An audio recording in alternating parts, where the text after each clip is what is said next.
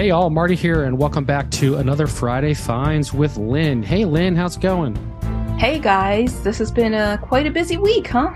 Yep, definitely. So, a quick yeah. announcement here at the top. I just want to let everyone know that Michael and I were on IACast doing WWDC recap, and that's going to drop in the unmute feed on Saturday. So, look for that. And, Linn, what's our first topic?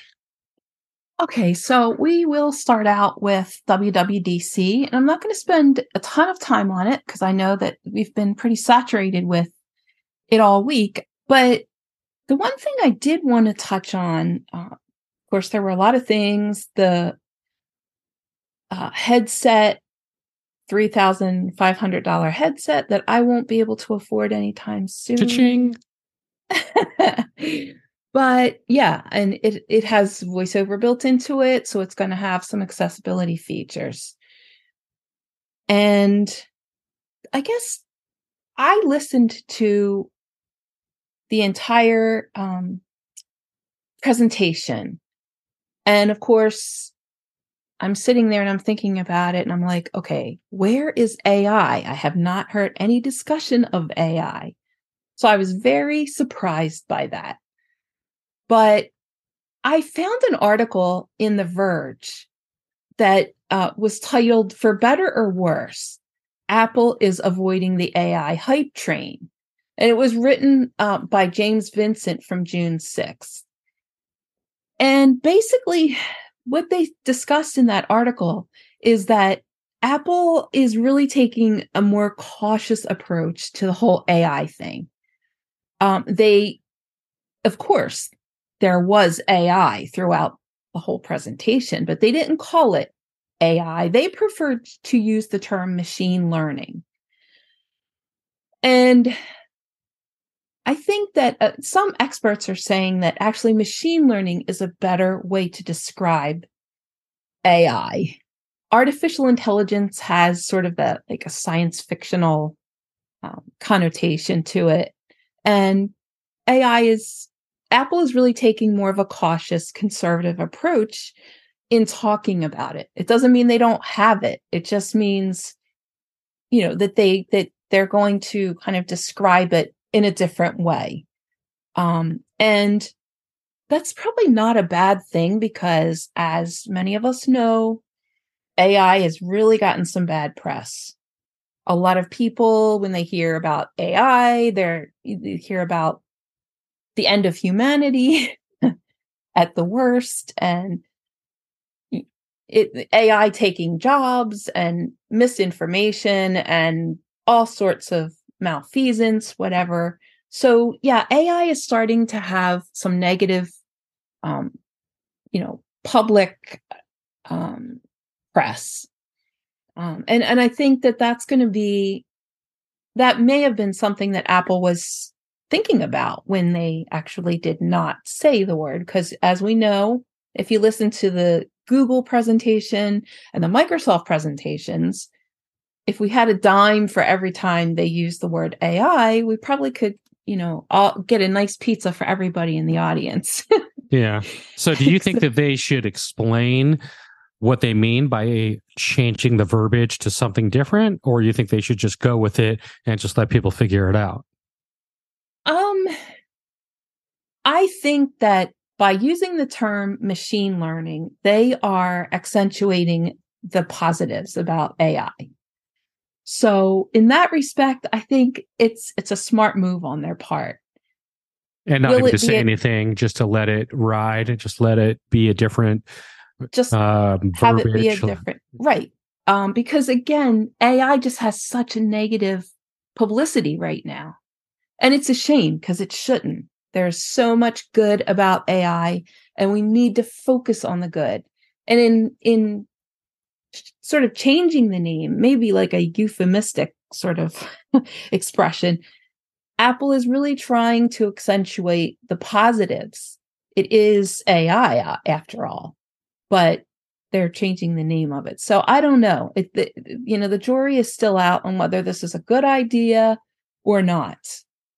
Uh, we'll see moving but, forward, right? I mean, we'll just have yeah, to see and, how it goes. it may actually be a very smart move on Apple's part, you know?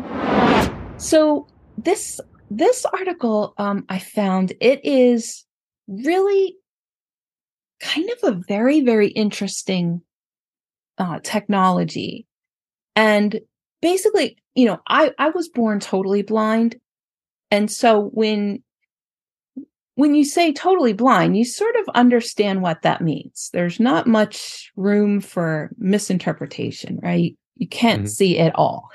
That's it.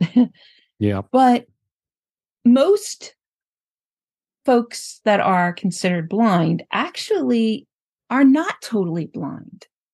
And one of the things that um, I have noticed, I have blind and visually impaired friends. Um, but in discussing this with a lot of my visually impaired or partially sighted friends, they very often face sort of the challenge of, you know, trying to explain to people why they can see some things, but they can't see other things. And I can imagine that this would be especially difficult for kids who really don't have the ability to communicate this type of information. Plus, their parents may not even understand the child's eye condition well enough to, you know, advocate well for the needs of the child. So there was an article in uh, Blind Cool Tech from June 5th, and it was posted to the Tech VI list that was run by my friend David Goldfield, which is a great list. And the product is called EmpathEyes, and I'm going to spell it E M P A T H E Y E S. And basically what it is, it's a it's a VR simulator. And what it tries to do is it tries to represent um, in, in, in individuals exact visual impairment. So when you put, you know, it, it's a sort of like a, I'm trying to think AI uh, or VR, sort of like a headset, I guess you could say. And you put it on and the technology will actually allow you as the parent you know, you can put in the child's eye condition, what it is, and it will show you what your child is seeing in different places, like on a bus, in the on the playground, in the classroom. And there are like 50 eye conditions that are that are in this software. And it was basically it was developed by a mom uh, of uh, uh, who has twins who are blind. Um, and in in Ireland. And she did this because she was trying to help not only herself but other people get a good idea of what their child is able to see and not able to see. And it also has different views and different ways of looking, um, different light conditions, different strengths to sort of exp- show the parents in real time what their own children are seeing. And I just think that is an amazing thing because this is really one of the challenges. If you have difficulty seeing, you know, you can see. And then some people say, well, you can see or you can't see. But that's really not true. I mean, there are different levels of visual impairment. And with this virtual reality simulator, it's sort of like a flying, a flight simulator, right? You get in there and it allows you to actually experience what your child experiences uh, from a visual perspective. I think this so, is really cool. I mean, I do too. If yeah. you are a parent and you're trying to have some sort of idea of what your child is going through, and you mm-hmm. can actually sit in a simulator and at least experience, oh, this is what their vision is like, or oh, this is what they're going through. I mean, that's goes a long way to, let the parent understand mm-hmm. exactly mm-hmm. how and what their kids are dealing with. I mean, this is, you know, taking something like virtual reality, which is used mostly for gaming and, you know, stuff like that, and putting it into a real world problem, you know, and letting yeah. you being able to experience. So I think like that's really, really cool. You know, I mean, 360 degree immersion. Um, so that, yeah, so it's it's pretty awesome. And it has, you know, you select the eye condition that your child has. And I imagine that this would even be able to help not just children and parents, but other other people as well. So I it's and it's there she the person that developed this does have a lot of academic resources behind her and is trying to raise money to um, make this more widely available. And it's going to be shown at, it seems like it's like a, an opt- optometric conference soon. And it's going to be tested with a lot of other people. And then they plan to offer it all over the, the world. So this is pretty cool. And that is EmpathEyes right? E M P A T H E Y E S. So yeah, I'd love to see this thing move forward, make some progression, and and really get into uh, more of the mainstream if that's possible. But it sounds really awesome. So yeah, cool. it's it's a headset. I guess. Awesome. This all right. This is the week of headsets, huh? Yeah, definitely. okay. My last story for today relates to something we talked about a while back. I'm not, I don't think it was on this program, but we were talking about the social media site Reddit. And Reddit has not made its users happy because they have started to charge for their API. And I'm trying to remember, Marty, you were saying one of the developers. Yeah, there's a really famous Reddit app that people use on uh, iPhone, which is called Apollo. And that's been a really famous app for Reddit for quite a long time. And I believe what they said was it, they were going to charge them what, like 20 million a year or something mm-hmm. ridiculous like that. Yeah, something ridiculous. Yeah. So just to be able to keep their app going. Mm-hmm. mm-hmm. So what they have done is they have now made an exception for accessibility clients. Um, and so lately, you know, like many blind folks are mods on Reddit. And it's really difficult because there are accessibility challenges with the current Reddit clients, the official ones that are out there. And,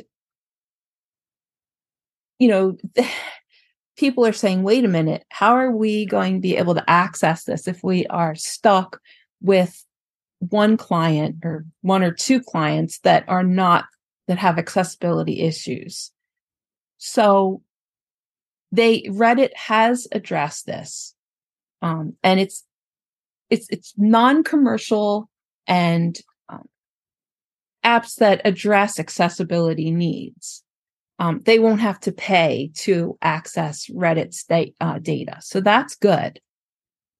And so does that mean that let's say Apollo implements voiceover into their app so that blind people are able to use our app with voiceover?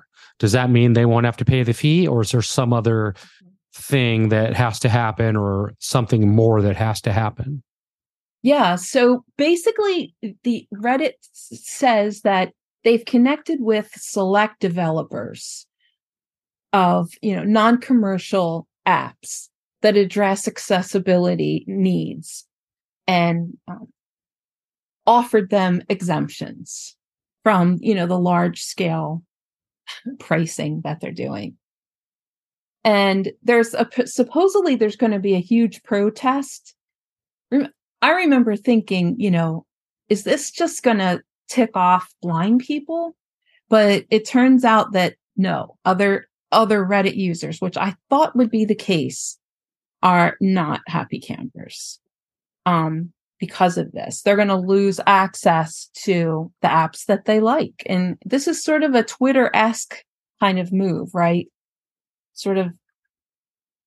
I don't understand Twitter the did. numbers have to be so outrageous. Even if they're going to charge a fee to use their APIs, I don't understand why the price is so outrageous. It yeah. seems just way out of line for developers to be able to use their APIs. I'm not sure what's behind that, why they're doing that, but it would be interesting to know.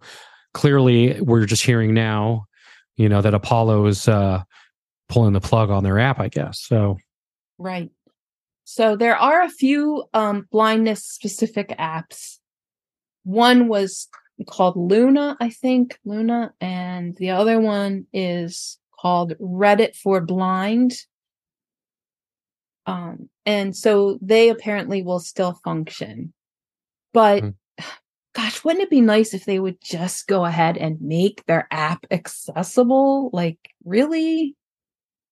That would be, in my opinion, the best way to one of the, well, not the best way, but, you know, then you wouldn't have to have these special things, right? You could just say, well, yeah, you're talking about the actual Reddit app. Is that what you're talking right. about? Exactly. And it's not accessible yeah. currently. I think it's it may be um, accessible, but I think it has accessibility challenges from what we talked about uh, on. I think it was IA Cast. Right. We had we had discussed this. Mm-hmm.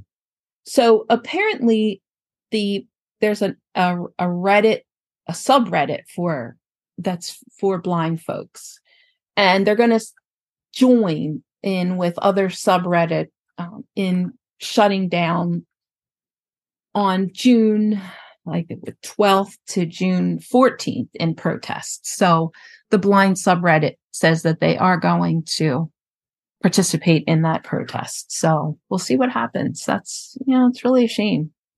Definitely. It's really interesting, you mm-hmm. know, all of this stuff that's yeah. happening. All right, Linn, thanks so much for another sure. Friday Finds. And if you have any questions, comments, you can reach us at feedback at unmute.show. And uh, everybody have a great one, and we'll see you next time. Thanks a lot, guys.